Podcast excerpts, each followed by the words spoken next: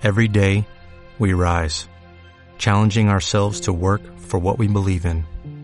At U.S. Border Patrol, protecting our borders is more than a job, it's a calling.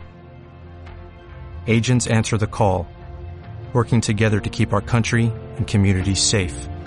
If you are ready for a new mission, join U.S. Border Patrol and go beyond. Learn more at cbp.gov/careers. Hola, muy buenos días. Bienvenidos al tercer vídeo en el que hablamos sobre los espartanos. Y es que hoy toca explicar la batalla final, la que se contaba en la peli de 300. 100% real, no fake, un link mega HD. Así que te recomiendo que veas los anteriores dos vídeos que saldrán aquí para refrescar todo, el del entrenamiento espartano y el de la preparación de las termópilas. Y luego te vienes de nuevo aquí y seguimos con la trama. Que yo de aquí no me voy a mover, tranquilo, estoy atrapado en este vídeo. Me, me he guardado el alma aquí todas las veces que quieras estaré aquí para ti. Un abrazo, ¿qué tal? ¿Vas bien hoy? Yo aquí, igual, igual que la última vez que me viste. Vale, pues ahora que ya has visto los otros dos vídeos anteriores, o si no, si tienes una mente prodigiosa, ya lo tienes claro, Vamos a empezar con la carnaza. Prepárate el ano. Bienvenidos al verano del 480 a.C., la batalla de las Termópilas.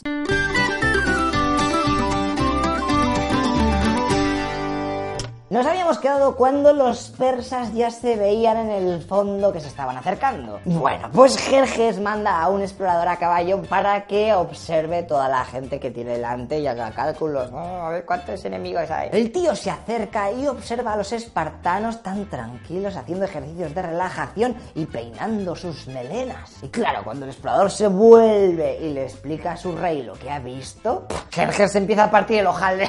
¿Pero qué hacen estos bujarros ahí peinando? Ni que fueran Barbies. Jerjes, ten cuidado, ten cuidado, no te lo tomes a guasa, ¿eh? Que los espartanos hacían eso justo antes de la batalla, era como un ritual. ¿Pero quién narices está hablando? ¿Tú qué sabrás? Lo sé, porque una vez fui rey espartano.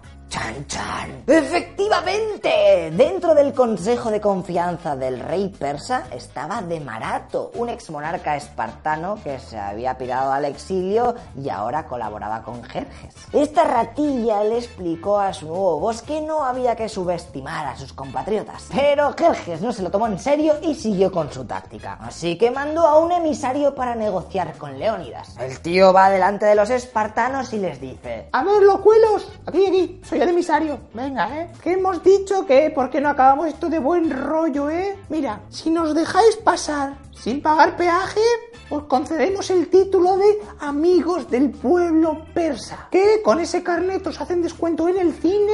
Además os concedemos libertad y unas tierras más fértiles porque las que tenéis son un poco mierder. Venga, ¿qué decís? ¿Qué es una barra de pan para ti al día? ¿Contamos con vosotros? Espera, espera, espera, que me están diciendo una nueva oferta. Madre mía y a los 300 primeros que se apunten le regalamos una persiana. Una persiana, somos persas. Ese es mío. No se lo digáis a Jerjes que me mata. Leónidas, según las fuentes oficiales, casi desfallece con el gran chiste de que contó Lecheratus, el emisario persa, aunque también te digo que es normal porque es humor, es inteligente, pues, tiene de todo, es la hostia. Pero pese a todo, Leónidas declinó la oferta. Fue entonces cuando las cosas se tensaron un poco y el negociador les dijo directamente: A ver, almas de cántaros, acaban las tonterías de poned las armas si es que vais a perder. Ven y cógelas, motherfucker. ¿Os acordáis de lo que habíamos hablado en el vídeo del entrenamiento? Espartano, que eran muy fans del laconismo. Pues en esa contestación tenéis otro ejemplo. Vale, pues nada, a tomar por saco. A Jerjes que vais. Lecheratus el putusamus, que se llamaba así, se marchó de vuelta a la base Torraiao, pero con un estilo que flipas. Iba ahí... Bueno, toda la gente decía, mira, mira, ¡Qué crack! Y ahora viene otro momento de esos de hablar poco y quedar como el amote, que también está en la peli. Uno de los espartanos dijo, tú, que los persas esos tienen tantos arqueros que van a tapar la luz del sol. Y viene que es contestó, bien, pues lucharemos a la sombra, que hace un calor que te torras el de rojo, que te torras, está gordo. Tío, deja de mirarme las tetas, vale que estoy un poco descuidado últimamente, pero... Qué asco de uniforme estos rasquis. Vale, pues después de esto y de cuatro días lloviendo a saco en los que Jerjes no atacó, esperando que su imponente ejército en la lejanía hiciera que parte de los soldados griegos desertasen, pues llega el momento del holgorio, Jerjes se cansa y ordena atacar. Mandó una primera oleada de soldados baráticos, infantería infantería ligera, vamos, unos losers con escudos de mimbre y espadas cortas. Pero lo bueno es que había un porrón, o sea que venga, venga, tira, para allá, tira, más, más, echa más. Yo, yo te digo cuando paras. Para, para, para, grifo, para, para. Todos se quedan aquí ya. Uno pues, lo siento. Es que mi colega se ha ido. Que te quedes aquí. Claro, ellos llegan y se encuentran que los espartanos están apostados con sus lanzas to largas cubriendo un pasillo de unos 20 metros de ancho. Es decir, que eso de que eran muchos, pues no va a servir para gran cosa, ya que no caben todos. Están ahí Oye, que la quinta fila nos aburrimos, que se vayan muriendo los delante, venga. Leónidas Anco pone en formación de falange griega, es decir, cubriéndose con los escudos y apuntando con las lanzas, y claro, aquello fue una matanza. Se cargaron a toda esta primera oleada y ellos tan solo sufrieron tres bajas. Fíjate que se cuenta que se formó semejante amontonamiento de cadáveres que Jerjes se tuvo que levantar de su asiento para ver cómo iba la batalla.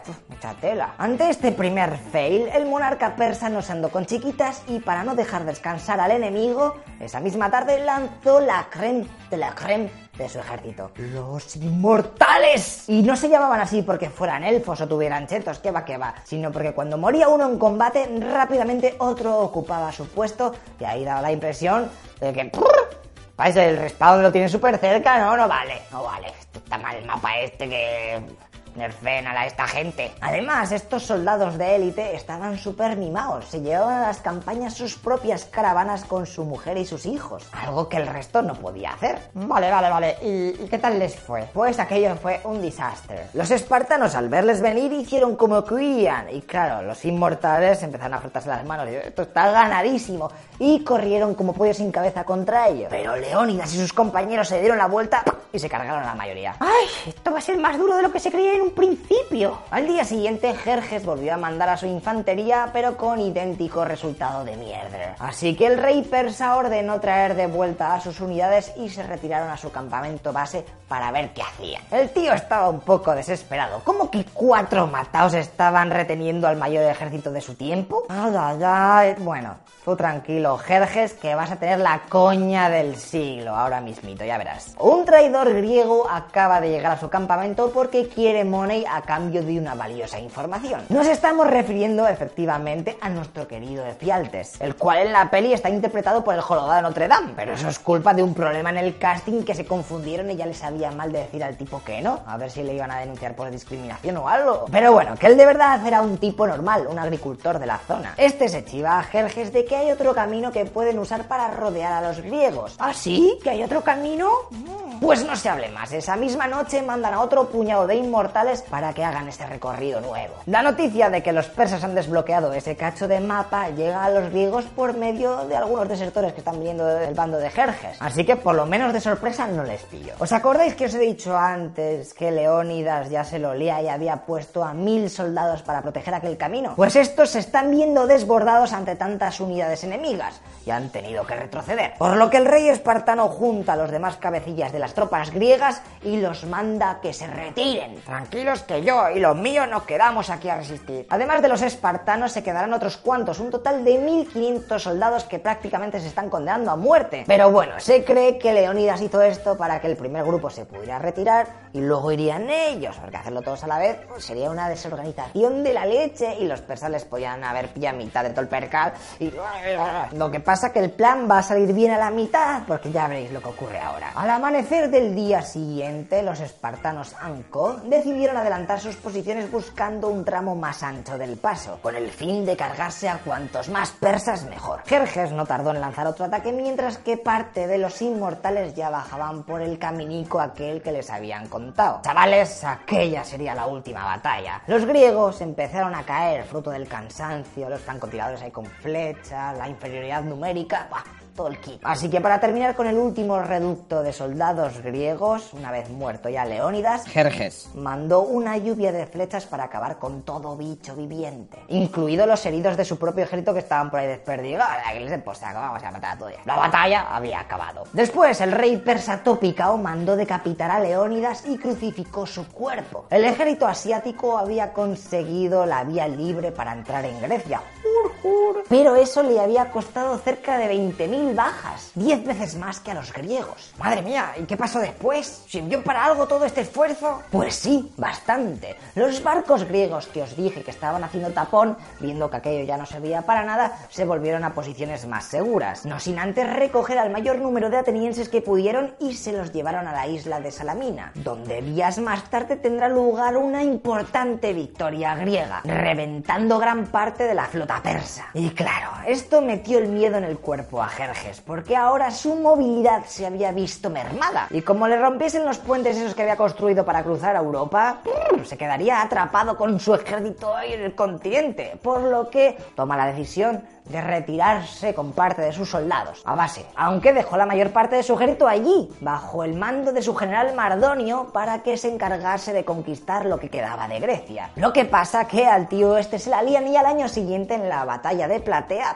sufre una derrota de la leche e incluso él muere a flechazos. Fíjate que los persas iban ganando esta batalla, pero al cargarse a su jefe con las flechicas, hizo que todo se fuese a la mierda. Y con esto, y la batalla naval de Mikala, en donde también ganaron los griegos a lo que quedaba de flota persa, pues ¡tachan! Persa se comieron un mojón. Aunque esto no había salido gratis, muchas de las principales ciudades griegas habían sido reventadas, como era el caso de la propia Atenas, que fue incendiada. Vaya por Dios. Y para terminar, nos vamos a ir a ver cómo está el desfiladero de las Termópilas a día de hoy. Mira, aquí lo tienes. Madre mía, pero si esto ancho, yo me imaginaba ahí un pasillico ahí como, como la peli. A ver, con el paso de los siglos, la Tierra ha ido ganando espacio al mar, y ya es muy grande. Pero antiguamente era como te contaba, una heladerica, así, no puedes pasar por aquí, una tierra y el mar.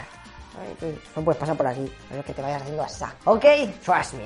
Si queréis visitar aquello, podéis haceros una foto con la estatua de Leónidas, que está bastante guapens. Mira, aquí estoy yo de cuando fui a una convención de youtubers interprofesionales gamers euroasiáticos. Qué yogurts más buenos los comimos allí. Y ya está. Gente, ¿qué? ¿Os ha molado la historieta de hoy? Qué curiosa es la vida, ¿eh? Escribid en los comentarios qué os ha parecido y en unos días nos volvemos a ver porque en la próxima historieta de la leche hablaremos de María Pita. Y es que los gallegos que veis el canal no parabais de darme la brasa con que nunca hablo de Galicia, que no sé qué. ¡Cago en la leche, leche! Pues sale, ya vais a tener vuestro maldito vídeo, ¿estáis contentos? Bueno, para el resto que no sepa quién era esta mujer de armas tomar, os recomiendo que veáis el vídeo de la contraarmada inglesa, que os dejo el link por aquí arriba. Y así ya venís con las cosas un poco colocadas. Ah, y acordaos de nuestro Patreon, que está por aquí, que estamos en las últimas, no, no cuesta nada, son dos dólares, eso no es nada.